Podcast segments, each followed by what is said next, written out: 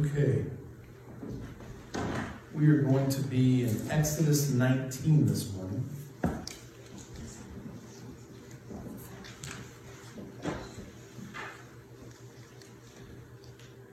You might be wondering what Exodus 19 has to do with the Advent. Hopefully, we'll find out.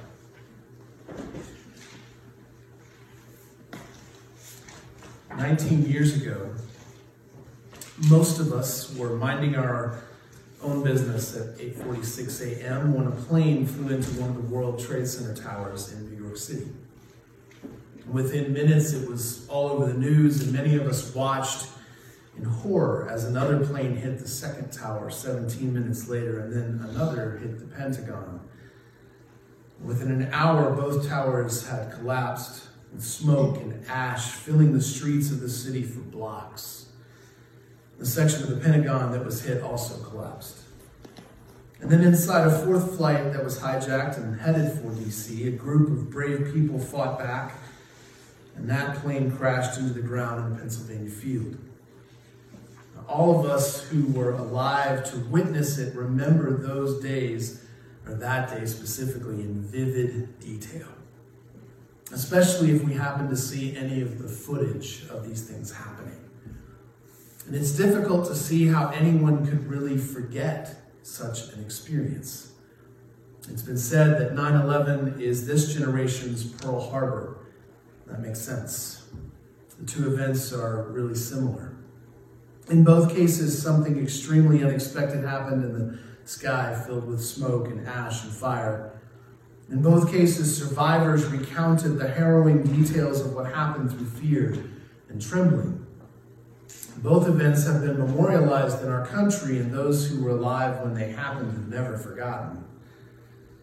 Now, why would we start our celebration of Advent by trudging back through the pain of these events? I'll admit, it's a strange way to begin with the most wonderful time of the year. The reason is simple. Reliving these experiences is the closest we could possibly come to understanding sort of what the Israelites experienced with Moses when God came down to meet them in Exodus 19. And like I said, Exodus 19 is also a weird place to begin our celebration of Advent. But I think it will all make more sense by the time we reach the conclusion. And until then, I will say this by way of explanation. This year's Advent theme is when God came down. That's kind of what Advent means the arrival.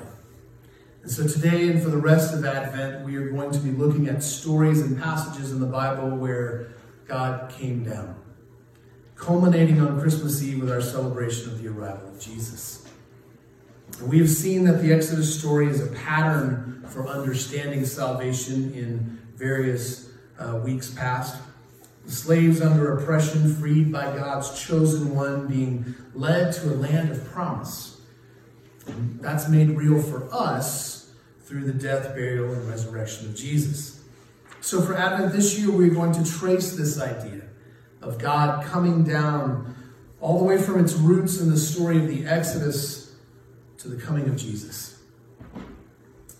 In the beginning of the Exodus story, God told Moses about coming down to deliver Israel. We find this part, this little short bit in Exodus 3, verses 7 through 8. And the Lord said, I have surely seen the affliction of my people who are in Egypt and have heard their cry because of their taskmasters. I know their sufferings, and I have come down to deliver them out of the hand of the Egyptians, and then to bring them up out of that land to a good and broad land, a land flowing with milk and honey. After using Moses to free the people of Egypt, God led them to a special location in the Sinai Mountains where he would again come down to meet them. And that's where we're going to pick up the story in Exodus 19, beginning in verse 1, if you would follow along with me.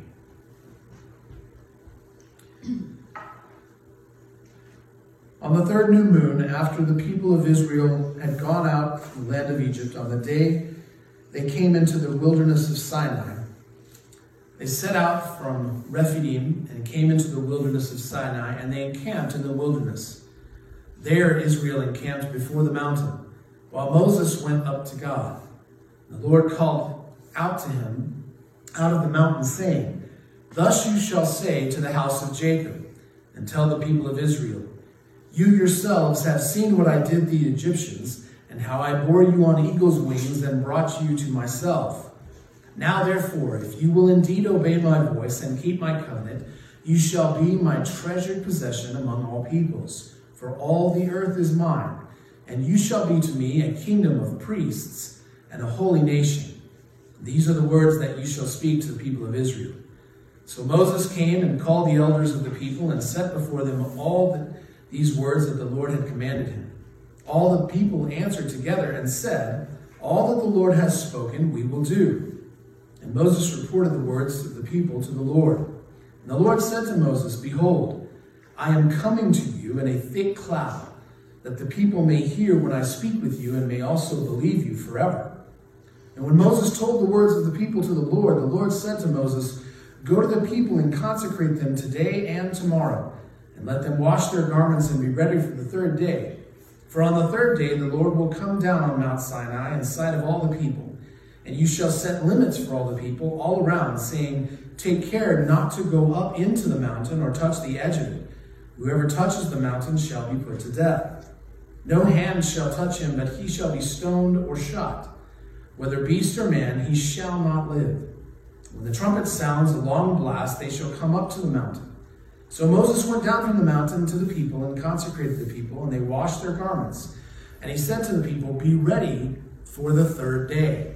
Do not go near a woman. On the morning of the third day, they were, there was thunder and lightning and a thick cloud on the mountain and a very loud trumpet blast, so that all the people in the camp trembled. Then Moses brought the people out of the camp to meet God, and they took their stand at the foot of the mountain. Now, Mount Sinai was wrapped in smoke because of the Lord who had descended on it in fire. The smoke of it went up like the smoke of a kiln, and the whole mountain trembled greatly. And as the sound of the trumpet grew louder and louder, Moses spoke, and God answered him in thunder. The Lord came down on Mount Sinai to the top of the mountain, and the Lord called Moses to the top of the mountain, and Moses went up. The Lord said to Moses, Go down and warn the people, lest they break through to the Lord to look, and many of them perish. Also, let the priests who come near to the Lord consecrate themselves, lest the Lord break out against them. And Moses said to the Lord, The people cannot come to the mountain, for you yourself warned us, saying, Set limits around the mountain and consecrate it. And the Lord said to him, Go down and come up, bringing Aaron with you. But do not let the priests and the people break through to come up to the Lord lest he break out against them. So Moses went down to the people and told them. May God bless the reading of his word.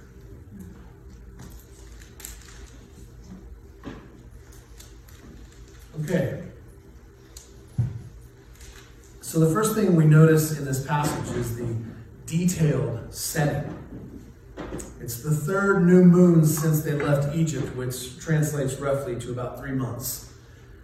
They had crossed the sea and watched as God destroyed their oppressors who had pursued them. They had been provided food and drink by the Lord as they made their way ever further into the wilderness until they finally reached the mountain of Sinai.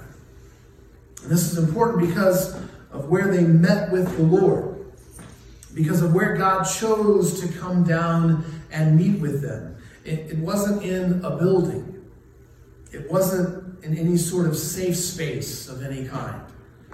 It was in the wilderness, the most rugged and dangerous place imaginable. That isn't a minor detail. In fact, it might be one of the most important details of this entire story. Because these days, people seem to look for God in safe places, in sacred buildings, in holy shrines.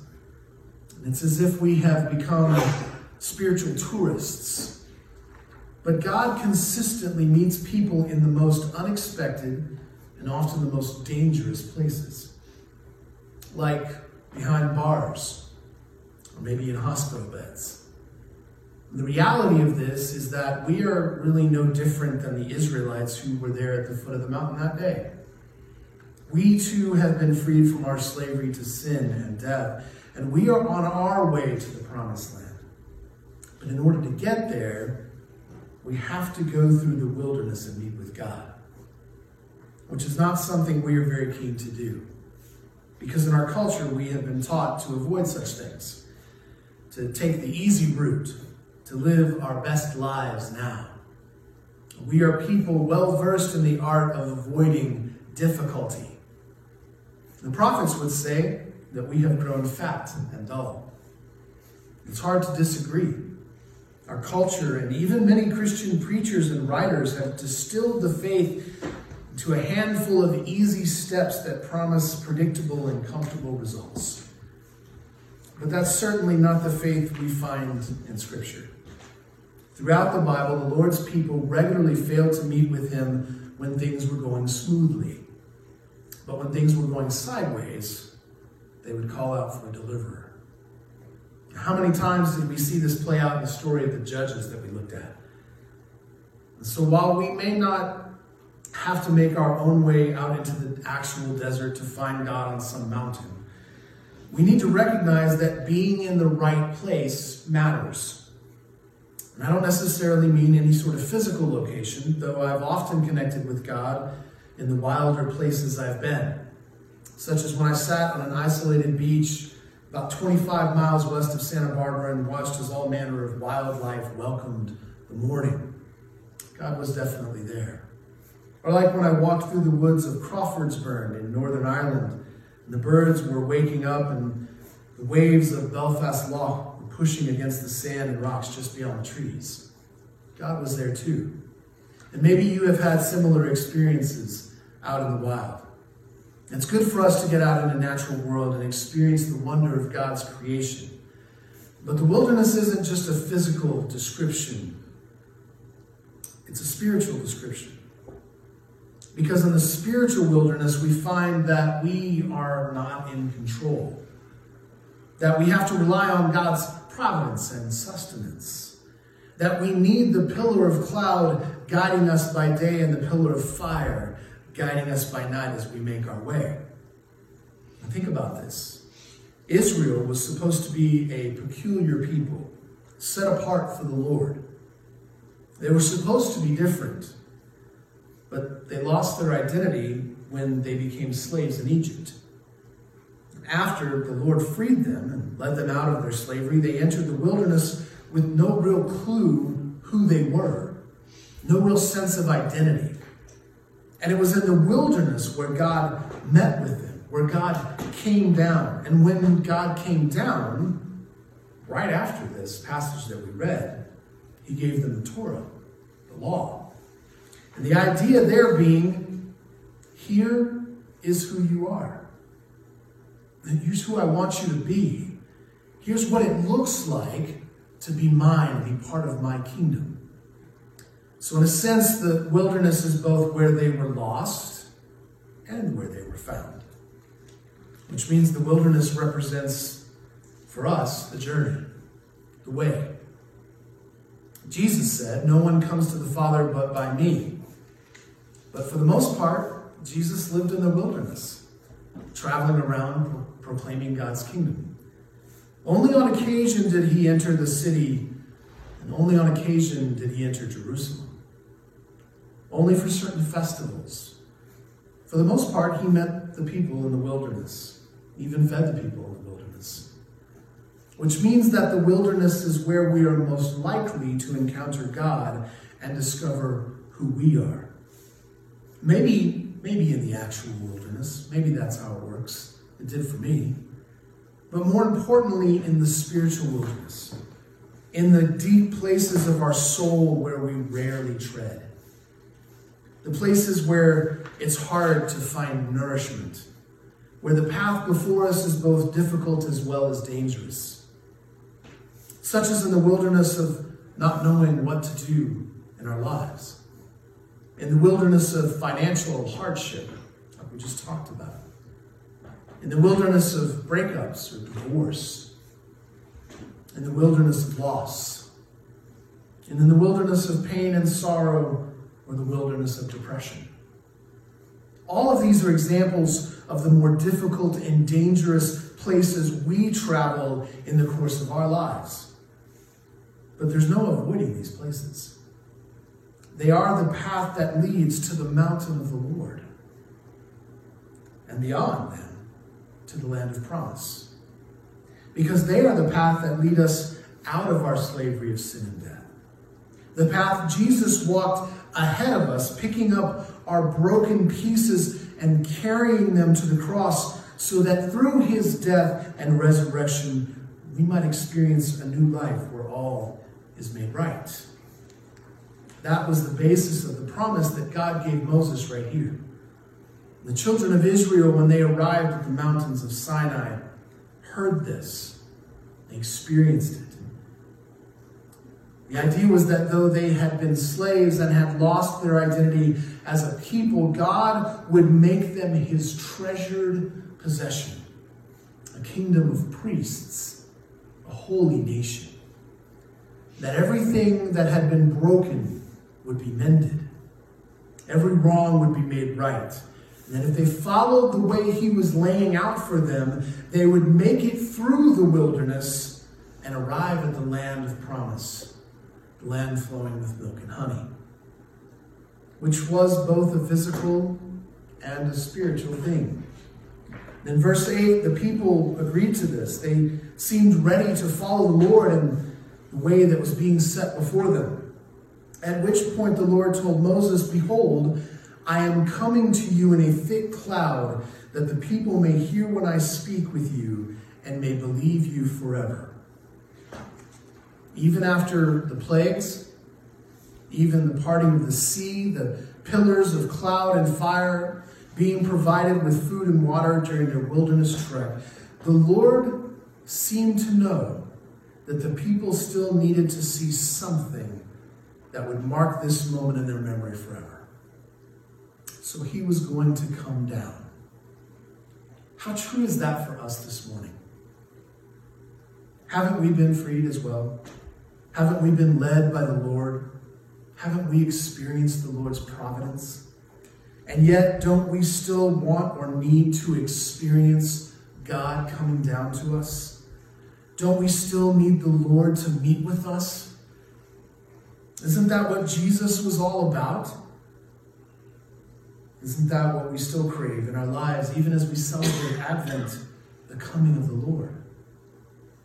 It's not wrong to still need the Lord as much today as we did when we first started following Him. To still desperately want Him to come down and meet with us. There's nothing wrong with that. In fact, I think it's absolutely necessary. It's when we think we don't need Him that we have strayed from the path. It's when we think we have it all figured out that we end up lost. I'm reminded of a. Uh, a cartoon. It was called The Far Side. It was one of my favorites. I love The Far Side. And there's this one where a man and his wife are in a car, but they're on the moon and the earth is in the background. And she goes, Now look where the earth is, Frank. Move over and let me drive. right. See, it's when we forget where we're going, where we've been, that we really don't know how to get where we're headed. The Lord wanted to mark this experience like a sign for Israel so that they would always remember it. In verses 10 through 15, the Lord laid out the way it would all work. And we need to pay close attention to this part as well because it's thick with a deeper meaning. When we hear that it took three days and that on the third day they would approach the mountain purified, what other span of three days immediately comes to mind? The resurrection, right? Is it possible that this is just some grand coincidence? Or did God tell them to set aside this period of time for purification so that generations later it would ring in their ears when Jesus rose from the dead on the third day and their ultimate purification was brought to completion? Was the Lord just randomly throwing out numbers?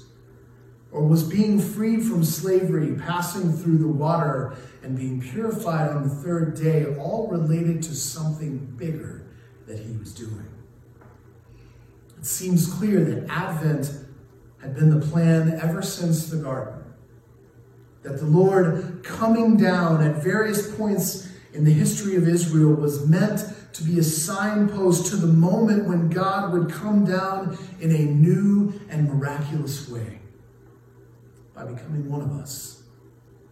A child born not in any palace or high place, but in a lowly carpenter's, to a lowly carpenter's wife inside a dirty stable in a village in the wilderness outside of Jerusalem. Have we read this story before and somehow missed the root of Advent beginning to grow in the heart of Israel's wilderness experience? Have we somehow fooled ourselves into believing Advent could be a reality for us without our own wilderness experience where we meet the God who comes down only when we have surrendered the idea that we have it all figured out? In verses 12 through 13, the Lord told Moses to set up a boundary at the base of the mountain and that anyone who crossed the boundary would be put to death. Seems pretty harsh, right? Why would God make such a command? What danger was there in the people approaching the Lord on the mountain? Wasn't the whole point of this for the Lord to come down and meet with the people? Didn't the Lord just promise that they would be a kingdom of priests? Why couldn't a priest approach the Lord? And if Moses, who was a murderer, could go up there, why couldn't anyone else? Seems all a bit confusing, right? Well, there are a couple of things going on here. One is that Israel, as a people, had been surrounded by the Egyptian gods for hundreds of years, numerous generations. Their ideas of who God was or who God should be had taken a beating. In this moment, the Lord was reestablishing for them who he was and what he was like. And on the front end of that is the concept of holiness, which makes approaching God a risky proposition. Even the priests in the temple years later had to tie a rope around their ankles when they went into the Holy of Holies just in case. This is like that. Boundaries aren't a bad thing. We need boundaries, they help us understand our place. But on the other side of the cross and the empty tomb, another reality emerges from this part of the story. We know that the temple veil was torn and that it signified our ability to come before the Lord without fear. But as we look back at this situation, through the lens of what Jesus did, we begin to understand another level of meaning here. Drawing near to God is still dangerous, but just not in the same way. We won't be struck dead necessarily or stoned to death by our fellow church members, at least we shouldn't be. Instead, what we see is that we can draw near to God without fear, but that it's still risky.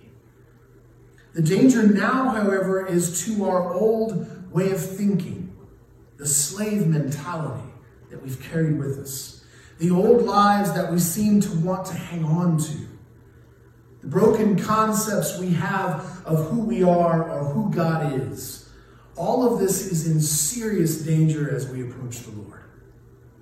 And rightfully so in the cross our lives as we know them, as we might have wanted them to be, or thought they should be, or maybe even weren't sure what they should be. All of that is crucified with Christ, just as Paul wrote in Galatians 2:20.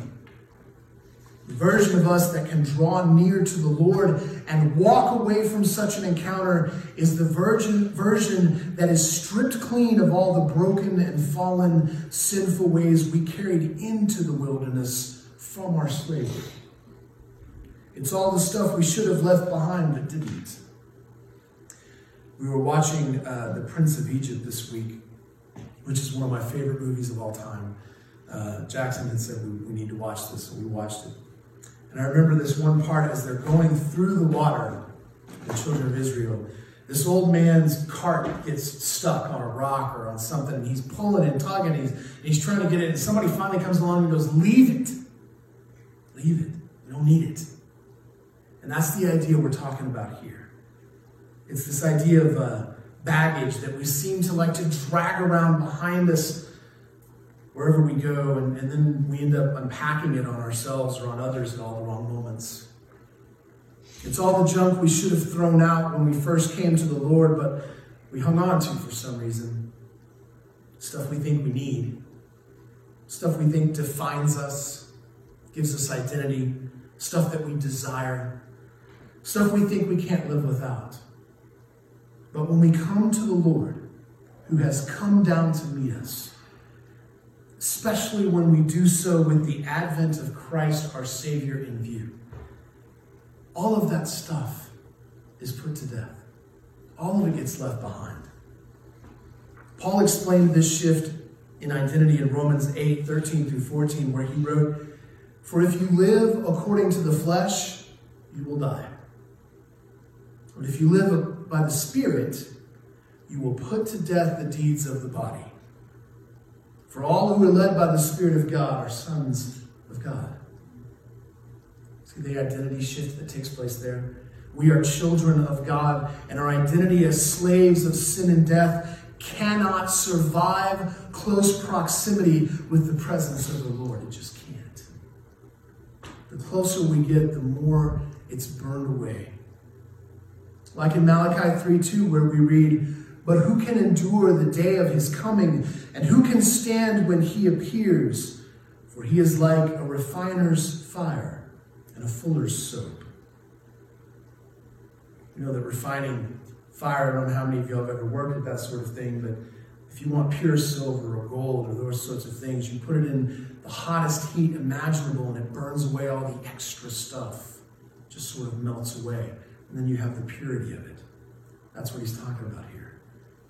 Paul explained this in 1 Corinthians 3 12 through 15, saying, Now if anyone builds on the foundation with gold, silver, precious stones, wood, hay, straw, each one's work will become manifest, for the day will disclose it, and it will be revealed by fire, and the fire will test what sort of work each one has done. If the work that anyone has built on the foundation survives, he will receive a reward. And if anyone's work is burned up, he will suffer loss, though he himself will be saved, but only as through fire. I think this might be why so many of us want to be saved, but aren't very interested in following the Lord into the wilderness to meet with him at the mountain. And the truth is that we all know what will happen. We know the danger of drawing near to the Lord. And we don't want to let go of our old ways. We don't want to be made new. So we end up pretending. We convince ourselves that we can be followers of Jesus at a distance that we can live how we want and still be Christians, still be believers. But the hard question we have to face this morning as we begin Advent is this. If we aren't drawing near to the mountain of the Lord and experiencing the sort of refinement Malachi and Paul referred to, the death of our old way of life, then what are we doing? And who do we think we are fooling? This is why God's warning was so stern. Because by the very nature of who God is, the holiness of God will burn away anything unholy, purifying anything impure, and making clean anything unclean. Which means death for us until the advent of Christ, and continues to mean death for our old way of life even now. That's the seed of Advent. That the Lord came down to be among his people and that it was devastating to the slave mentality they were carrying. That it was just as devastating during the life and ministry of Jesus and was the prime reason so many were threatened by him. And that it remains just as devastating today. For all our brokenness, for all our sin and sorrow, for all our baggage that we haul around. The advent of Christ floods in and wipes it all away. If we'll simply open up. Because there's no way to reach the promised land without heading into the wilderness and drawing near to the mountain of the Lord. There's no way to do that without leaving everything behind and becoming something new. So, as we head into the wilderness and experience the advent of the Lord during this season of celebration, let's remember what it all means. It's the most hopeful devastation we could ever know. It's the most peaceful destruction we could ever endure. It's the most joyous loss we could ever possibly feel. And it's the most love we will ever encounter in our lives. Will you pray with me? Holy Father, as we come before you this morning, in this story of your children meeting with you as you come down to them on the mountain, out in the middle of the wilderness. As all of that rests on our hearts and minds, Father, we just pray that your Holy Spirit would take that and make it alive inside of us. That whatever spiritual wilderness we have wandered into, you will meet us there. That whatever deep dark place in our soul that we're afraid to travel, that we're afraid to lay at your feet, Father, that, that those things will become evident to us and, that we will deal with them by releasing them, by leaving them behind. And if confession and needs to be a part of that,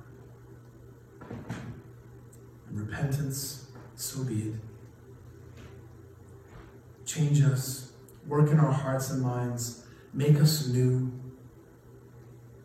Give us a, a hunger and a thirst to follow you where you lead. Even as that's a wilderness and a mountain where the things that we want and desire and think we need and all that gets left behind. May we come to you. May we follow you and may we trust in you and experience your love. In Jesus' name, amen.